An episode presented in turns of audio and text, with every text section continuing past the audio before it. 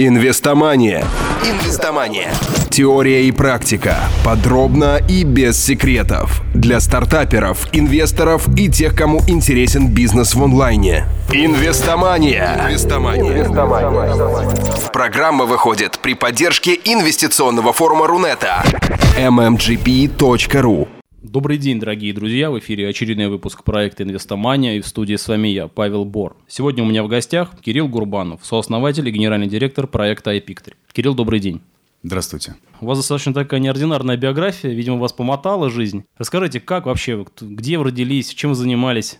Я с лет, наверное, с 16 уже э, все время чем-то занимаюсь, то есть у меня есть есть э, потребность какая-то что-то делать. То есть еще с 10 класса я стал интересоваться э, какими-то возможностями самореализации, чтобы не просто учиться, тем более там полдня после школы оставалось свободных, и искал какие-то возможности, как можно себя применить, чтобы это в дальнейшем, в идеале, еще как-то пригодилось э, в будущем.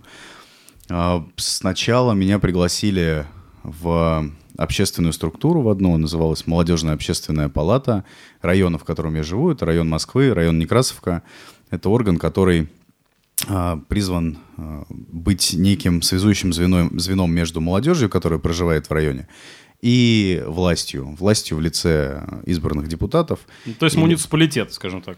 Ну, по сути, да. То есть э, такая связующее звено, чтобы донести проблемы молодежи, именно молодежи, до депутатов, которые избраны, чтобы проблемы жителей также решать совместно с э, местной властью. Ну, такая Росмолодежь на муниципальном уровне. Ну, там есть нюансы, но по большому счету это молодежная политика на муниципальном уровне, да. Там на самом деле минимум политики. Это такая очень местечковая, очень локальная структура, которая создана для решения таких простых задач. Это было в 2007, по-моему, году. И там я начал как-то расти, стал председателем этого небольшого органа в своем районе, в районе Некрасовка. Все закрутилось, завертелось, э, оказался в окружной структуре. И так окунулся вот в такую стезю молодежных движений, э, развивался в Юго-Восточном округе, потом устроился работать в государственное учреждение небольшое – ну, там связано с тем, что я еще учился, поступил в университет управления правительства Москвы, а мы по условиям э, по условиям поступления в университет должны... Отработать какое-то время. Да, три года должны ну, отработать в структурах. производственная. Ну, по сути, да. То есть это, э, это тогда сыграло свою роль, потому что это не то, что тебя возможно трудоустроить, а то, что ты обязан отработать в структурах Ну, обязательно, я понимаю, да. Да. И, ну, как правило, потом люди остаются. Как правило. Как правило, да. И у меня там все это очень хорошо легло, то есть я уже занимался какими-то общественными делами, потом устроился на самую младшую должность там специалиста э, в госучреждение, отработал там три года, э, но при этом все время мне, был, мне была близка тема интернета, я, так вышло, что я тоже где-то с 14 лет стал изучать HTML. Тогда он был еще в самом таком чистом виде. То есть сайты делались... Девственном. Да, сайты делались в блокноте, то есть никаких не было там редакторов. Они были, они только появлялись, но это было вот прям начало эпохи. То есть сайты только начинали развиваться, и я этим увлекся и там запустил даже каких-то два проекта. У меня был свой блог, а, где я брал статьи западных гуру по саморазвитию, переводил их и публиковал. У меня там причем были очень неплохие показатели большая посещаемость, э, какое-то количество подписчиков, интервью мне какие-то брали, а мне было при этом там 17-18 лет. Такой контентный проект, даже реклама на нем продавалась. Даже так? Да, да, зарабатывал какие-то, по-моему, 50 или 80 долларов в месяц. Ну, богаты были. Не то слово. И еще один проект мы запускали, назывался «Школа Photoshop». Это один из первых э, видеокурсов по программе Adobe Photoshop в Рунете на тот момент. То есть я лично, опять же, взял э, зарубежный курс видео по фотошопу, э, посмотрел его. Ну, что называется, копернули. Да, ну, Кирилл, выучил. вот интересно даже не да, это. Интересно да. то, что, вот вы говорите, пошло-поехало, да, угу. э, вот в этой правительственной, так сказать, структуре, да. даже когда вы еще, скажем так, обучались этому, угу. будучи достаточно молодым человеком, еще не окрепшим, что называется, почему вы, ну, не в свой взор не, не кинули действительно туда? Ведь это, а, это известность, Б – это стабильность. С – это перспективы. Что вас оттуда, ну, скажем так, оттянуло? Эм, действительно, я сейчас э, уже не занимаюсь эм, этой деятельностью. То есть я ушел с пути развития вместе в государственный стезев какой-то. Не хотели стать человеком в Шинели, да? Не хотел. Ну, на самом деле, есть у меня на то причины. Так вышло, что моя позиция, это мое личное мнение, что э, то, с чем я столкнулся, вот когда ты работаешь где-то в государственной структуре, ты волей-неволей сталкиваешься с какими-то вещами... Э, тебе не подвластными. Тебе не подвластными, да, но которые тебе не нравятся. То есть есть какие-то процессы, в которых ты не хочешь принимать участие. Ну, систему, и что ты, вы хотите. И ты должен либо принять правила игры и начать по ним играть, либо выйти из этой игры. Вы бунтарь. А, да нет, я не бунтарь, но просто я подумал, что я не хочу в, как, в соответствии с какими-то своими там моральными убеждениями и принципами, не хочу э, участвовать в... играть в эту большую игру, играть в политику, играть там в государственную какую-то работу. И подумал, что, наверное, мои навыки, мои, мой какой-то внутренний склад гораздо больше пользы поможет мне принести э, в, на другом пути, не на государственном. Тем не менее, общественную деятельность я при этом не бросаю. А, я сейчас являюсь э, как раз-таки избранным депутатом района Некрасов, города Москвы, муниципальным депутатом. Но именно с профессиональной точки зрения я решил с этого пути действительно уйти и Хорошо. в коммерцию. Получается, что можно начать отсчет вашей такой стартаперской, стартаперско-предпринимательской деятельности, наверное, с 2012 года, когда вы, э, судя по тому, что вы сами пишете, начали работать в fashion-стартапе Луксима. Да, совершенно верно. Вот расскажите, это ваш, получается, такой старт был э, в стартапы, да, то есть уже в реальные стартапы. Вот как вы туда пришли, и вот после этого квантовый скачок, который с вами произошел? Да, действительно, это был старт, а, потому что то, что я делал до этого, мои маленькие практики, это не то, это не бизнес, а здесь это уже большая серьезная история. Какой-то красивой истории и в будущем еще впоследствии я скажу о том, что почему-то красивых историй у меня не получается не было, я просто-напросто понял, что хочу что-то менять. В тот момент я работал как раз специалистом в госучреждении, занимались развитием волонтерства в Москве. Понял, что хочу что-то менять в своей жизни, хочу начать какой-то новый этап. И на самом деле я просто пошел на Headhunter и стал искать возможности для смены этого этапа.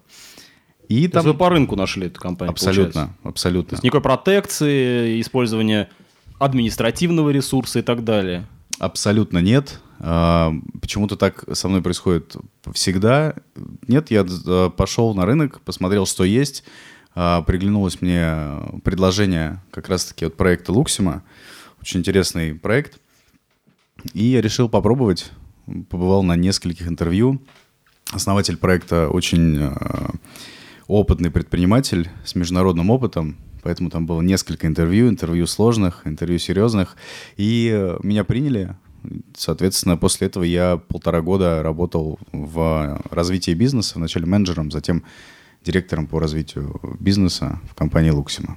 Перейдем непосредственно к бизнесу, к вашему. Где еще Сейчас уже действительно приложение известное, в него вложилось фри. Вот расскажите, как вы, в принципе, имея, по сути, какую-то востребованность уже, пришли к пониманию создания своего? Это первый вопрос. И второй вопрос. Вы постоянно говорите «мы». Вот это «мы» — это кто?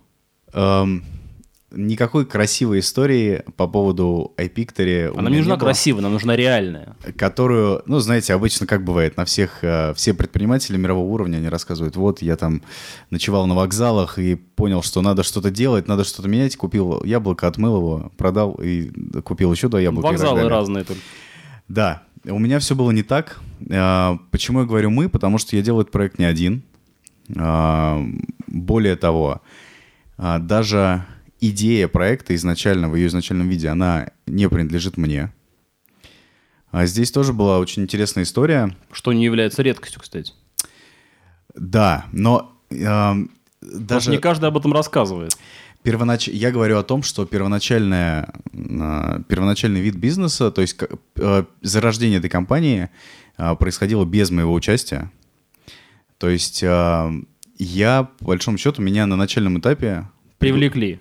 Привлекли для того, чтобы построить из э, идеи работающую историю. И тут все очень замечательно получилось. То есть я был как раз на том, в том состоянии находился, когда мне было огромное желание начать делать что-то свое, А, и более того, я достаточно четко понимал, что это будет индустрия мобильных приложений.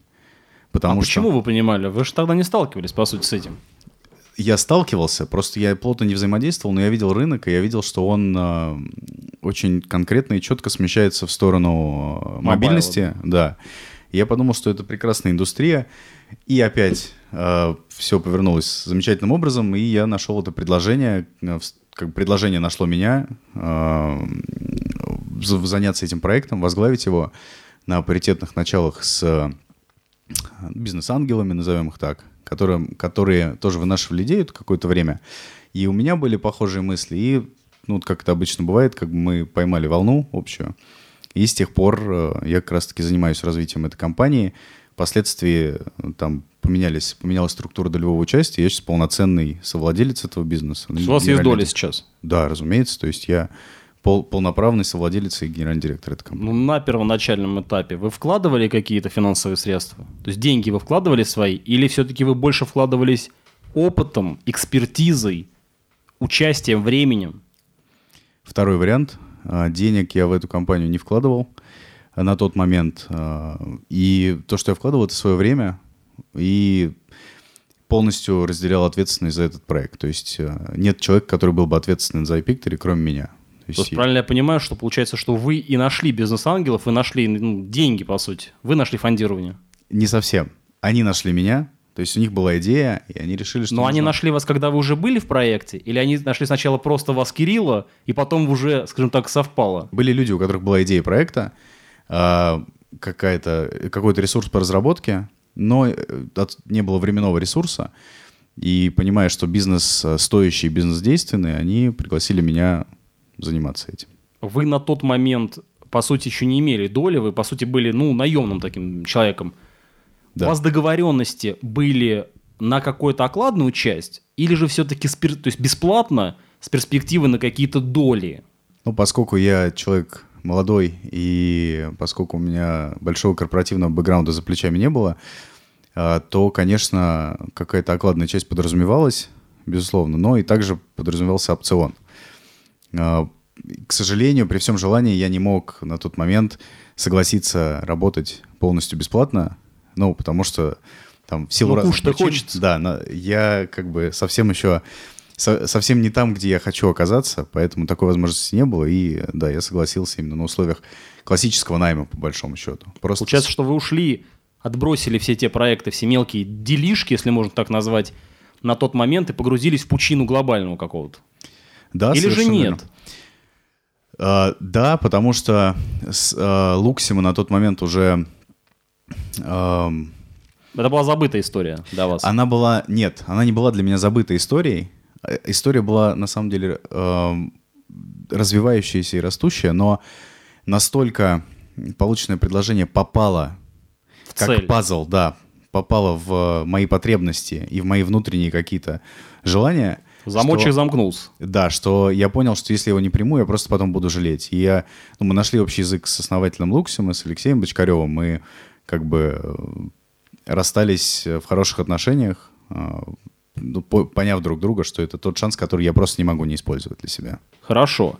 Готовясь к программе, я скачал, я, во-первых, я зашел на сайт, посмотрел. Интересно, конечно, очень. С другой стороны, идея-то не новая, так откровенно говоря. А, вот если мне не изменяет память, еще года два-три назад, как раз вот э, тогда, когда проект уже был, но вас в нем не было, был действительно такой некий бум вот, сервисов. Я их называю такая сервис-блажь, по сути, потому что это не, не что-то такое необходимое. Это первое. И второе, действительно, рынок вот таких вещей, офлайновый, он безумен просто. Ну, просто безумен. Вы это прекрасно понимаете. Вы когда вообще заходили на этот рынок, вы вообще понимали, что вы будете работать на достаточно конкурентном рынке-то, мягко говоря? И конкуренция будет не только с онлайн, как раз с онлайном-то у вас конкуренции нет, а именно с офлайном.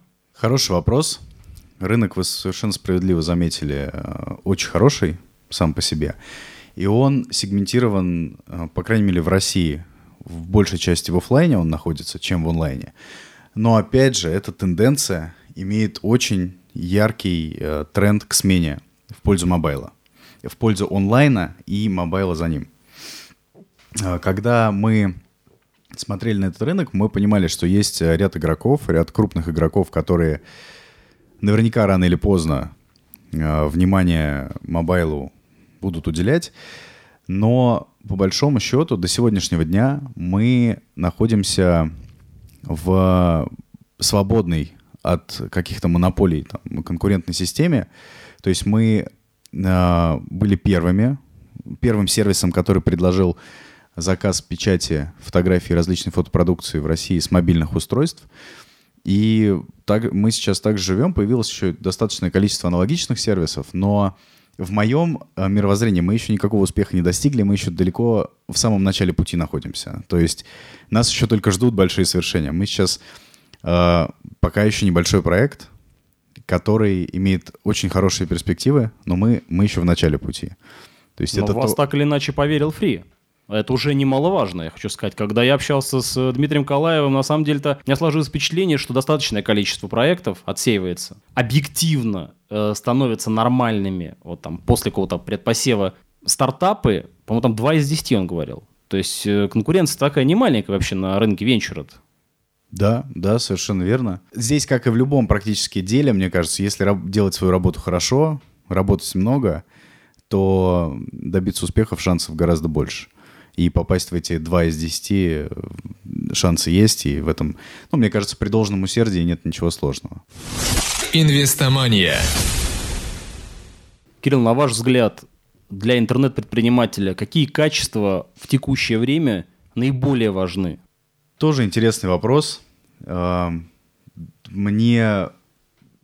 Я тоже часто об этом думаю, и я не могу конкретно сказать, что у меня есть готовый ответ – готовое напутствие, которое обычно говорят люди, достигшие уже очень высокого уровня, там, с высоты лет и с высоты опыта.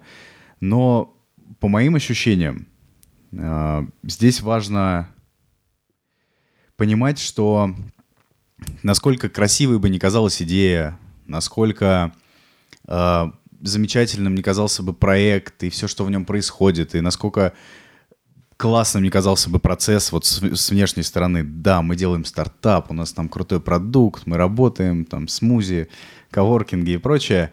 MacBook. MacBook, да. Заветные слова. У меня, кстати, не MacBook, у меня винда. При, за, за всем этим стоит огромное количество рутины. И если ты сам не готов много работать и тратить огромное количество времени на, обыч... на какие-то процессы, которых не видно извне, то есть романтики в этом деле на самом деле не так уж и много. То есть поначалу она есть, она, она местами проскакивает, но основное время занимает рутины, занимают обычные дела, которые часто не доставляют такого удовольствия, как ты ждал, когда ты только окунался в эту стезю. Поэтому мне кажется, что работоспособность и целеустремленность когда ты видишь какую-то цель, и ты понимаешь, что на пути к ней придется преодолеть много сложностей, много трудностей, это очень важное качество для любого, наверное, предпринимателя, не только, не только для интернет. Что касается именно сферы инновационного какого-то бизнеса, интернет-бизнес, он, по большому счету, во многом к нему относится, да, к инновационному бизнесу, то здесь, наверное, важно чувствовать движение, чувствовать тренд, смотреть, что происходит вокруг, куда движется рынок, куда движется спрос пользовательский, что происходит в мире, какие проекты появляются в, на других концах света, как их там воспринимают, и э, кто привлекает деньги, что, какие истории взрывают э, интернет, какие истории быстро схлопываются. То есть нужно какой-то э, иметь перископ, который будет сканировать пространство вокруг тебя. Откуда у молодого человека перископ? Да, достаточно английский язык знать и читать, читать интернет, и э, уже будешь иметь представление о том, что происходит вокруг. Кирилл, а вообще для вас бизнес это что? Для меня это возможность поучаствовать в истории, которая каким-то образом изменит жизнь людей. Наверное, такой обычный, стандартный, популярный ответ. А Но... говорите, не любите красивые истории. Ну, возможно, да, это то, что мной движет. То есть я бы хотел э, приложить руку к чему-то, что изменит повседневную жизнь людей. То есть если завтра, а я убежден, что мы к этому придем, люди будут э, иметь привычку печатать фотографии, э, дарить фотографии, сохранять фотографии. И будут делать это тем способом, который э, мы предлагаем им, либо ну, тем способом, который, к которому мы придем рано, рано или поздно, получая от них обратную связь, то это означает, что вот эта моя цель, она будет удовлетворена. На текущий момент вашими клиентами в количественном выражении какое количество людей является? То есть это первый вопрос. И сразу второй. Вы подсчитывали процент возврата клиентов повторно? Где тот показатель очень важен. У нас на текущий момент нашими клиентами уже в той или иной степени, то есть э, люди, которые хоть раз заплатили нам, это более полутора тысяч человек. Ну, то есть это, опять же, это со, э, совсем немного, почему я говорю, что мы еще в начале пути. Но правильный второй вопрос, эти люди к нам возвращаются, возвращаются неоднократно. Э, по, по нашим данным, у нас как минимум треть людей совершает повторные заказы. А как вам кажется, почему они возвращаются? Основное побуждение в чем? В том, что этот сервис — это как э, что-то вроде такси. То есть это некая потребность, которая периодически возникает у человека. Но если потребность в такси у многих людей возникает несколько раз в месяц, то потребность в печати фотографий, она возникает там несколько раз в год. И если один раз, воспользовавшись, воспользовавшись сервисом, человек а, получил качество услуги, а, которое, ему, которое его удовлетворило, он в следующий раз, когда у него возникнет та же потребность, он, не задумываясь, вернется к этому же сервису. Смотря на вашу биографию, насколько я понимаю, вы встречаетесь, делаете такую некую экспертизу, встречаетесь с начинающими стартаперами, такое менторство. Вообще зачем вам это, Кирилл? Вы мать Тереза? Вы добрый-добрый Кирилл, который тратит свое время? Вам нечем заняться? Ну, смотрите, чтобы расставить точки над «и», я даже близко не претендую на то, чтобы считаться ментором или кого-то из существующих проектов там как-то помогать или что-то, что-то в таком духе, потому что я сам еще не там, не на той позиции, с которой я мог бы честно это делать. И, но то, что я делаю, а, это всего лишь а, помогаю тем людям, которые только задумываются о том, чтобы выйти в интернет. То есть это какой-то круг знакомых, там, профессиональных знакомств или личных знакомств, которые видят, что интернет растет, и интернет — это что-то очень привлекательное — но не понимают, как к этому подступиться, я таким людям просто помогаю вникнуть в суть происходящего, как там все устроено, где-то сбить вот эту спесь, что, боже, там так все чудесно, и ничего не надо делать, деньги сами текут в карман. А, зачем мне это? У меня просто есть одно из моих предназначений, которые я вижу, это помогать людям, но для того, для того, чтобы стать по-настоящему ментором или получить какое-то моральное право помогать проектам, предпринимателям или еще кому-то, для этого нужно сначала чего-то добиться. То есть я пока, пока я нахожусь в индустрии интернета там несколько лет, я, мне кажется, могу просто какие-то базовые навыки, азы или ну, какие-то базовые знания, да, э, ими с людьми поделиться. С людьми, которые еще не там а помогать каким-то стартаперам, которые уже занимаются интернет-проектами. Ну, а, если у меня что-то спрашивают, я, безусловно, отвечаю, но так, чтобы сделать это какой-то профессиональной деятельностью, нет, я пока не могу себе этого позволить. Как вы думаете, Кирилл, моральная поддержка, она для стартапера вообще важна, если у него при этом, при одном условии, оговоримся, если у него при этом безумная вера в продукт, даже несмотря на то, что он ну, сомнительного качества. Вообще нужна, вот это нужно, нужно вообще это менторство людям? Или вы считаете, что любой продукт, по сути, имея веру, слепую, безумную веру, можно вывести на рынок и при этом стать с ним успешным?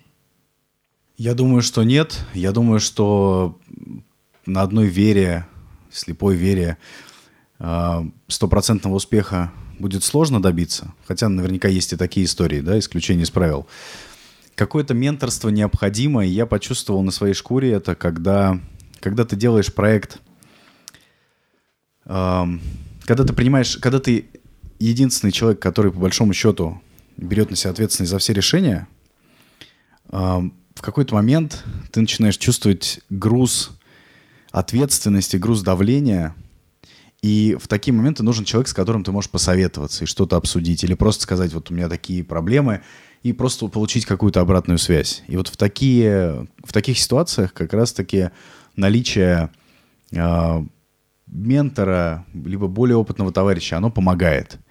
Это не означает, что нужно слепо следовать его советам или как за чистую монету принимать каждое его высказывание. Но любой взгляд со стороны, он выводит тебя из зоны комфорта и дает понять, что есть еще другие варианты развития событий. Возможно, ты видишь не всю картинку. Поэтому в, э, в таком менторстве, безусловно, есть польза, но тут еще важно очень, какой человек. Сейчас э, я часто вижу, ну не то, что часто, но встречаю людей, которые говорят, что вот мы там, я там помогаю, я э, помогаю развивать бизнесы, строить большие компании, хотя при этом из бэкграунда человека не очевидно, что он действительно может чем-то помочь или что он чего-то достиг сам. Поэтому, если вдруг стоит вопрос э, в поиске такого человека, то, наверное, к нему стоит подходить внимательней. Но сам факт наличия э, мнения со стороны, даже не из команды. То есть ментор может быть как просто с учредителем, который мало участвует в бизнесе, так и вообще сторонним человеком. Его даже за деньги сейчас можно привлекать. Это называется трекерство, когда ты привлекаешь эксперта, и он э, там раз или два раза в неделю ведет с тобой беседы, разбирает ситуации и так далее. Просто важно понимать, что это за человек и насколько он будет релевантен твоему бизнесу. Если бы Фри в вас не поверил, у вас были запасные пути? Да, запасные пути были. Мест, где можно взять деньги на проект, а без денег проект сложно сделать, а, хватает на самом деле. И фри вообще по большому-то счету это не столько деньги, сколько экспертная поддержка и э, ускорение бизнеса. Не зря он называется акселератором.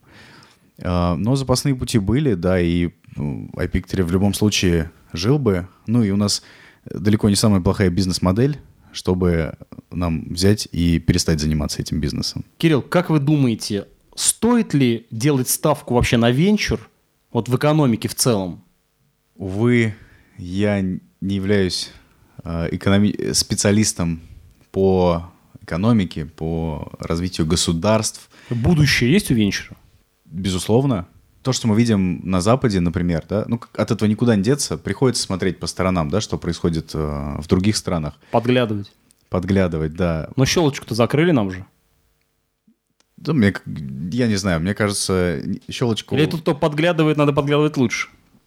Возможно, возможно. А, то, что мы видим там, а, по-моему, является отличным примером, что это работает. Вырастают огромные истории, вырастают огромные проекты, которые зарабатывают много денег и себе, и своим инвесторам. Вот мне всегда было интересно, Кирилл, а почему наши люди, будучи достаточно предприимчивыми, достаточно, ну, коэффициент полезного действия действительно высок у людей, и прогрессивными, почему люди вообще не очень любят придумывать сами? Почему вот именно у нас достаточно много успешных проектов, но почти все, не побоюсь этого слова, они почти все скопированы. Но неужели наши люди не, не такие прогрессивные в плане созидания?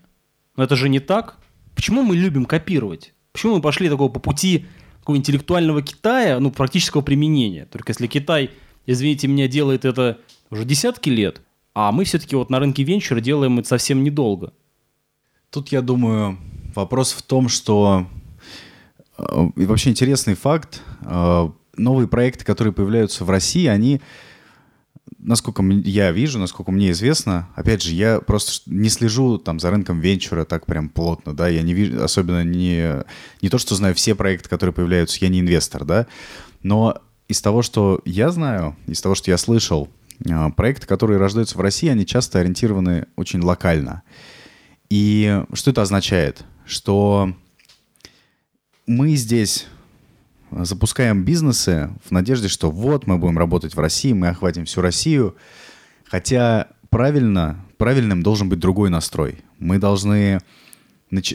в идеале начинать любое новое дело с мыслью о том, что мы будем завоевывать мир. В Второй этом... Facebook будет. Да, в этом отличие э, индустрии интернета в России и, например, в Израиле, например, в США – те люди, которые оттуда возвращаются, они все рассказывают о том, что там каждый новый проект, у него амбиции захватить планету.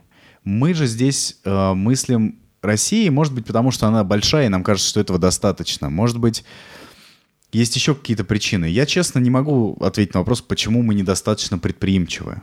Может быть, это вообще не так. То есть, э, возможно, дело в, в климате в каком-то, в бизнес-климате. Возможно, есть какие-то пути улучшения, но и здесь какие-то подвижки есть. То есть мы видим, что сейчас корпоративное право меняется, приняты какие-то поправки в законодательство для венчурных э, бизнесов, для, ну, вообще для венчурной индустрии.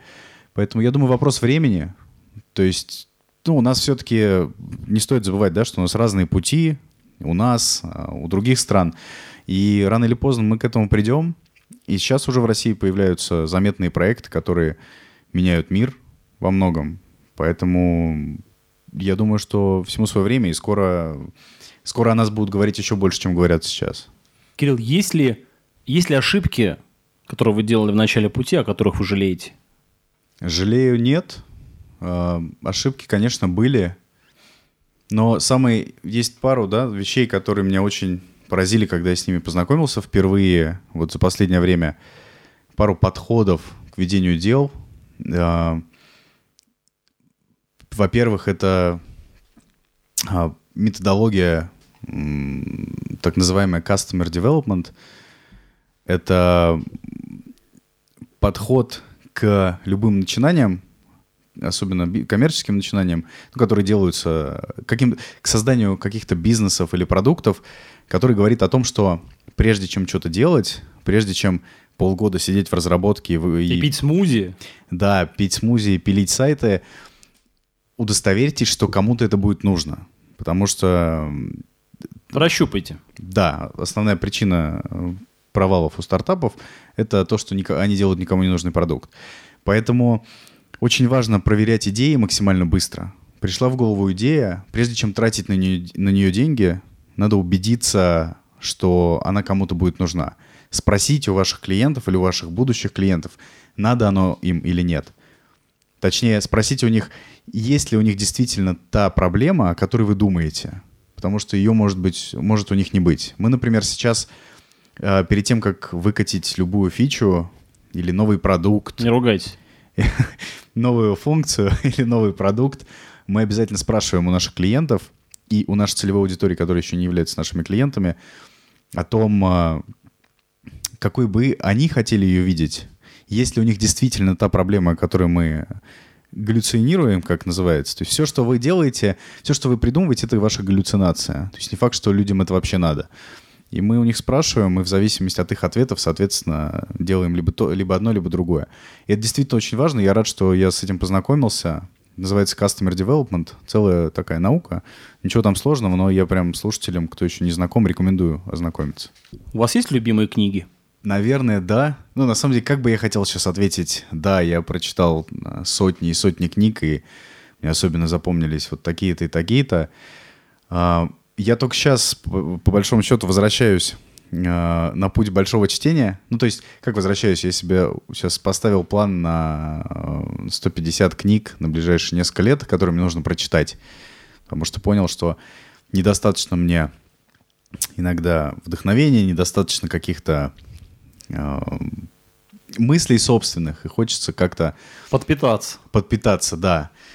Пожалуй, я бы порекомендовал книгу Стивена Кови «Семь навыков высокоэффективных людей». Это книга, которая закладывает какие-то базовые принципы отношения к труду, к своей личной эффективности, к саморазвитию. Небольшой блиц. Давай. Если бы вам предложили бессмертие, вы бы согласились? Нет. У вас есть мечта? Да. На что вы не готовы ради бизнеса? Умереть. Если бы у вас была возможность обратиться ко всему человечеству одной фразой, что бы вы сказали? Живите так, чтобы получать от жизни удовольствие и прожить жизнь наиболее замечательным образом. Не вы знаю. верующий человек? Скорее да, чем нет. Оказавшись перед Богом, что вы ему скажете? Мне понравилось. Это был Кирилл Гурбанов, сооснователь проекта iPictory. Вам всех благ, успехов, ну и здоровья. Спасибо, Павел. Это была программа «Инвестомания». В студии был Павел Бор. Ну а пока, пока. Найти архив всех выпусков программы, а также увидеть анонсы новых интервью вы можете на сайте investomania.ru.